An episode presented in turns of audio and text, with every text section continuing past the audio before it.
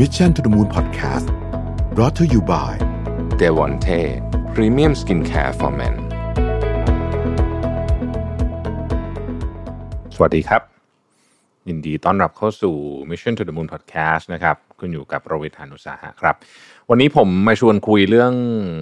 มุมมองเศรษฐกิจในปี 2022 นะครับ ซึ่งมองจากปลายไตรมาส 4 2021 นะครับ โดยข้อมูลจาก SCB EIC ซึ่ง เตรียมตัวนะที่จะเข้าสู่ปีใหม่นะครับ แล้วก็อะไรรอเราอยู่บ้างนะฮะในปี 2021 นะครับ EIC ประเมินเศรษฐกิจไทยนะครับ ว่าจะโตดีกว่าที่คาดนะฮะเดิมทีเนี่ยเขาประเมินว่าจะโต 0.7%นะครับแต่คิดว่าจะจบปีนั้นได้ประมาณสัก 1.1%นะครับตามการระบาดของโควิด -19 ที่เริ่มคลี่คลายนะฮะแล้วก็จำนวนผู้รับวัคซีนเนี่ยทะลุ 100 ล้านโดสตามเป้านะฮะก็ทำให้คนก็สบายใจมากขึ้นนะครับ แล้วก็มาตรการควบคุมโรคต่างๆ ที่ก็เริ่มผ่อนคลายลงนะฮะมีกิจกรรมทางเศรษฐกิจ กลับมาดำเนินการได้อีกเยอะนะฮะได้อีกเยอะนะครับแล้วก็จำนวนนักท่องเที่ยวเนี่ยก็มีแนวโน้มเพิ่มสูงขึ้น แต่ว่าวันที่ SBAc ออกอรายงานฉบับนี้เนี่ยเรายังไม่ได้มีการเรียกว่าหยุด Thailand Pass นะฮะก็คือมีการต้องไม่ไม่ใช่ไม่ใช่ test and go ละตอนนี้ต้องต้องต้องเขาใช้คำว่าไม่ไม่ได้ยกเลิกนะฮะแต่ว่าชะลอเหมือนกับคล้ายๆกับ pause ไว้ก่อนนะครับ ก็ ต่างชาติถ้าไม่นับเรื่องนี้นะฮะก็ก็ก็ดูดีขึ้นนิดนึงนะฮะในการนักท่องเที่ยวมานะครับ ก็ทุกอย่างก็ดูทยอยปรับตัวฟื้นขึ้นนะฮะส่วนในแง่มุมของออการส่งออกไทยเนี่ยนะครับ ปรับตัวสูงขึ้นเยอะนะฮะเพราะว่าปัจจัยฐานมันค่อนข้างต่ำแล้วก็ประเทศเนี่ยที่เป็นคู่ค้ากับเราเนี่ยเศรษฐกิจเขาขยายนะครับ เพราะฉะนั้นก็แน่นอนฮะมันก็ทำให้มีดีมานนะครับ อย่างไรก็ตามเนี่ยในช่วงปลายปีมีสัญญาณชะลอตัวบ้างนะฮะเพราะว่าโควิด -19 ระลอกใหม่ในยุโรปเนี่ยน่ากลัวมากทีเดียวนะครับโอไมครอนเนี่ยนะฮะเนเธอร์แลนด์ก็ล็อกดาวน์ไปแล้วนะครับ อังกฤษฝรั่งเศสยกเลิกการจัดงานปีใหม่นะฮะปัญหาเรื่องโอไมครอนเนี่ยณวันที่ผมบันทึกเทปเนี่ยนะครับยังยังอาจจะยังตอบไม่ได้เหมือนกันว่าจะหนักหนาสาหัสขนาดไหนนะครับ อีกอันหนึ่งคือปัญหาของ supply bottleneck นะฮะอันนี้ก็เป็นอีกเรื่องหนึ่งก็คือ เรื่องของนั่นแหละฮะเรื่องเดิมๆมันก็คือว่าของมันใน supply chain ไปไม่ถึงนะของมันขาดนะฮะแล้วก็ราคาของต้นทุนต่างๆ ก็เพิ่มขึ้นด้วยนะครับ อย่างไรก็ดีเนี่ยในส่วนของภาครัฐเนี่ยนะฮะก็จะมีมาตรการต่างๆ ที่จะอัดฉีดเม็ดเงินเข้ามาในเศรษฐกิจในช่วงปลายปีนี้เนี่ยนะครับ เพื่อขับเคลื่อนอย่างต่อเนื่องนะฮะควบคู่ไปกับมาตรการพยุงเศรษฐกิจหลายหลายประเภทนะครับการเข้าสู่ปี 2022 นะครับ EIC เนี่ย ปรับลดการประมาณการเติบโตของเศรษฐกิจไทยเป็น 3.2%จากเดิมที่คาดไว้ที่ 3.4%นะครับ ก็สิ่งที่เรียกว่าจะฟื้นตัวแล้วกันนะครับ ก็คือเป็นดีมานจากทั้งภายในและภายนอกนะครับ คาดว่าสินค้าส่งออกก็ยังมีแนวโน้มขยายตัวตัวต่อเนื่องนะฮะตามสภาวะของเศรษฐกิจโลกที่ขยายตัวนะครับแล้วก็อัตราการฉีดวัคซีนของไทยก็เริ่มเพิ่มขึ้นประเทศอื่นๆก็เริ่มเพิ่มขึ้น น่าจะส่งผลให้การเดินทางระหว่างประเทศเนี่ยสะดวกมากขึ้น นะครับแล้วก็ถ้าไม่มีอะไรผิดพลาดเนี่ยเขาคาดการณ์ว่าจะมีนักท่องเที่ยวต่างชาติเนี่ยเดินทางเข้าประเทศไทยประมาณสัก5ล้าน9แสนคนนะครับอย่างไรก็ดีนะฮะเรื่องที่ต้องจับตามองซึ่งณวันนี้เนี่ยยังไม่รู้ว่าจะเป็นยังไงบ้างเนี่ยนะครับก็คือเรื่องของโอไมครอนเนี่ยนะฮะว่าเจ้าโอไมครอนเนี่ยมันจะแพร่กระจายขนาดไหน ความรุนแรงจะเป็นขนาดไหนนะครับและที่สำคัญที่สุดก็คือว่าวัคซีนที่ฉีดกันไปเนี่ยนะฮะประสิทธิภาพมันจะลดลงเยอะ มากน้อยเพียงใดนะครับ เพราะว่าเนี่ยคือตอนนี้เรายังตอบไม่ได้นะครับ แต่ว่าเท่าที่คาดการณ์กันนะ เท่าที่คาดการณ์กันณนะวันนี้นะฮะเอาข้อมูลที่มีวันนี้เนี่ยก็คือว่าการระบาดรอบนี้ไม่น่าจะรุนแรงเทียบเท่ากับรอบเดลต้ารอบที่แล้วนะครับ เหตุผลเพราะว่าการฉีดวัคซีนเนี่ยเยอะละนะครับ สูงกว่าเดิมเยอะแล้วก็มีมีวัคซีนที่คือไม่ได้หายากเหมือนเดิมว่างี้ดีกว่านะครับ และต้องบอกว่าภาครัฐเนี่ยก็อาจจะลังเลมากๆอะถ้าเกิดว่าจะต้องล็อกดาวน์หรือว่ามีมาตรการที่เข้มงวดนะฮะเพราะฉะนั้นเนี่ยก็มีแนวโน้มว่าก็จะปล่อยให้เป็นแบบนี้แหละเขาอาจจะมีคนติดนะฮะเชื่อว่าโอไมครอนเนี่ยติดไปร้อยกว่าประเทศแล้วนะครับ แล้วก็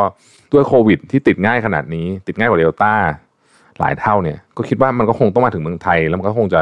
เกิดการระบาดระลอกใหม่แหละแต่ว่ามันอาจจะเป็นเวฟที่ไม่ใหญ่มากนะครับซึ่งไอ้เวฟนี้หรือเขาเรียกว่าเวฟห้าเนี่ย จริงๆก็มีการคาดการณ์กันมาอยู่แล้ว อันนี้ไม่ได้อยู่ในรายงาน SCB นะแต่ว่าผมแค่เล่าให้ฟังเฉยๆนะฮะอย่างไรก็ดีเนี่ยภาคธุรกิจหรือภาคครัวเรือนก็ปรับตัวมากขึ้นละตอนนี้ก็คือหมายถึงว่าเริ่มเริ่มชินอะนะใช้คำนี้ดีกว่าเนาะเริ่มชินนะครับ ก็มีการซื้อขายผ่านช่องทางอีคอมเมิร์ซอะไรต่างๆนานานะฮะการใช้จ่ายในประเทศนะครับในระยะสั้นเนี่ยจะฟื้นตัวจาก pen up demand ก็คือ ช่วงล็อกดาวน์ไม่ได้ใช้เงินช่วงนี้จะใช้นะฮะแล้วก็มาตรการกระตุ้นเศรษฐกิจต่างๆนะครับ แต่ว่าการฟื้นตัวเนี่ยมันจะเป็นไปอย่างช้าๆนะครับ แล้วก็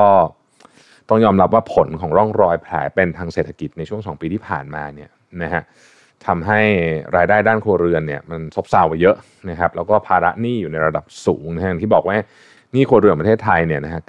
93%ต่อ GDP เพราะฉะนั้นสูงมากนะครับสูงมาก ถึงแม้ว่าไปเทียบกับประเทศที่พัฒนาแล้วเราอาจจะต่ำกว่า แต่ถ้าเกิดประเทศกำลังพัฒนาเนี่ยเราถือว่าสูงมากนะครับ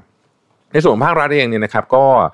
ยังมีส่วนสำคัญมากแน่นอนนะครับในการสนับสนุนการฟื้นตัวทางเศรษฐกิจนะฮะผ่านเม็ดเงินกันกระตุ้นเศรษฐกิจจากการใช้เม็ดเงินส่วนที่เหลืออยู่ประมาณสัก2 6 0 0 0 0 ล้านบาท จากพรกองเงินกู้ 5 0 0 0 0 ล้านบาทนะครับแล้วก็การลงทุนในโครงการขนาดใหญ่นะฮะ แต่ว่าแรงส่งจากภาครัฐในภาพรวมเนี่ยมีแนวโน้มจะทยอยปรับลดลงจากปีก่อนหน้านะครับ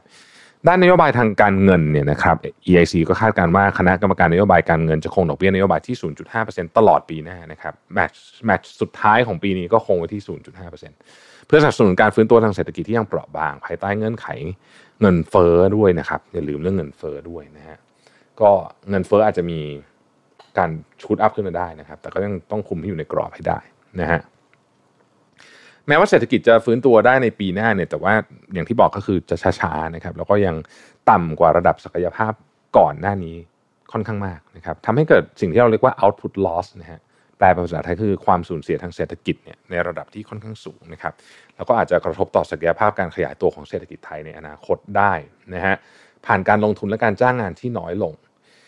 โดยเศรษฐกิจไทยเนี่ย คาดว่ากว่าจะกลับไปอยู่ในระดับที่เป็นก่อนปี 2019 หรือก่อนช่วงที่เกิดโควิดเนี่ยนะครับจะต้องรอไปถึงช่วงกลางปี 2023 เลยทีเดียวนอกจากนี้ความเสี่ยงของการระบาดระลอกใหม่เนี่ยยังมีแนวโน้มเพิ่มสูงขึ้นนะฮะตอนนี้โอไมครอนก็ยังไม่รู้กันว่าจะไปขนาดไหนนะครับ ภาครัฐก็ควรจะพิจารณาใช้จ่ายเพิ่มเติมนะฮะ โดยเน้นการใช้จ่ายเพื่อสนับสนุนการปรับเปลี่ยนโครงสร้างทางเศรษฐกิจให้สอดคล้องกับบริบทของการเปลี่ยนแปลงเศรษฐกิจโลกนะครับ โดยเฉพาะการปรับทักษะแรงงานหรือว่าการ reskill นะฮะ แล้วก็การสนับสนุนการใช้เทคโนโลยีดิจิทัลของกลุ่มธุรกิจ SME นะฮะ ซึ่งนี้เป็นเรื่องสำคัญมากทำ digital transformation นะฮะ แล้วก็การลงทุนในอุตสาหกรรมใหม่ๆ ที่เป็น S curve ของประเทศไทยซึ่งมีอยู่4กลุ่มด้วยกันเราเคยเล่าใน detail ไปแล้วว่ามันมีอะไรบ้างนะครับ ทั้งนี้เศรษฐกิจไทยยังมีความเสี่ยงด้านต่ำที่สำคัญนะฮะเช่น การระบาดของโควิด -19 สายพันธุ์ใหม่ทั้งในไทยและต่างประเทศอาจจะกลับมารุนแรงมากขึ้นนะฮะอาจจะไม่ใช่แค่โอไมครอนนะฮะอาจจะเป็นตัวอักษรกรีกตัวถัดไปนะครับสองนะฮะการเร่งตัวของอัตราการอัตราเงินเฟ้อตามราคาสินค้าโภคภัณฑ์ที่ปรับสูงขึ้น ตอนนี้ถ้าใครทำธุรกิจจะรู้ว่าต้นทุนเนี่ย คือแพงเกือบทุกอย่างนะฮะจิ้มไปตัวไหนก็แพงเกือบหมดนะครับเพราะฉะนั้นต้นทุนการผลิตมันสูงขึ้นนะฮะก็มันก็เป็นเรื่องของ supply bottleneck อันนี้ก็ส่งผลนะฮะเรื่องของอการขนส่งต่างๆนี่ยังไม่ยังไม่เข้าที่เลยนะครับ ซึ่งอันนี้เนี่ยจะส่งผลกระทบ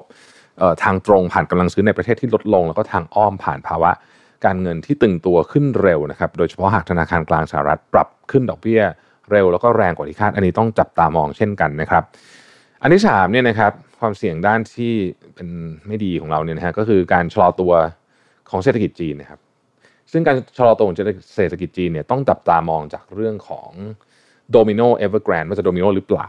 นะถ้าโดมิโนเราก็ยาวแน่นอนนะครับแล้วก็ 4 ก็คือผลของแผลเป็นทางเศรษฐกิจที่อาจจะมีมากกว่าที่คาดนะครับ ถ้ามีมากกว่าที่คาด มันจะกระทบกับกำลังซื้อ แล้วก็ความสามารถในการชำระหนี้ของครัวเรือนในวงกว้างนะนี่คือประเทศไทยนะครับ มาดูมุมมองในระดับโลกบ้างนะฮะการเติบโตทางเศรษฐกิจปี 2022 เนี่ยนะครับการฟื้นตัวเศรษฐกิจโลกเนี่ยมีแนวโน้มจะชะลอลงนะฮะแต่ว่ายังอยู่ในเกณฑ์ดีนะครับเพราะจะได้รับปัจจัยการสนับสนุนจากการฉีดวัคซีนที่สูงขึ้นทั่วโลกนะครับโดยเฉพาะในกลุ่ม emerging markets นะฮะเราก็ยังได้รับแรงสนับสนุนจากภาคการคลังด้วย แม้ว่าไซส์ของมันจะลดลงจากปี 2021 นะฮะการฟื้นตัวในแต่ละภูมิภาคจะมีความแตกต่างกันน้อยลงนะแกลบเนี่ยน้อยลงนี่ครับโดย emerging market กับเอเชียนี่มีแนวโน้มจะฟื้นตัวเนี่ยตราเร่งหลังจากการเปิดเมืองเนี่ยน่าจะทำได้ดีนะครับอัตราเงินเฟ้ออันนี้เป็นเรื่องที่คนจับตามองมาก ๆ เลยนะครับ อัตราเงินเฟ้อเนี่ยนะฮะน่าจะทยอยปรับลดลงนะครับในปี 2022 หากว่าไอ้ supply chain bottleneck มันค่อย ๆ คลี่คลายไปนะครับ supply chain bottleneck เนี่ยมันมีหลายเรื่องเลยนะฮะราคาพลังงานนะครับราคาที่การขาดแคลนแรงงานต่างๆนานาเหล่านี้นะครับ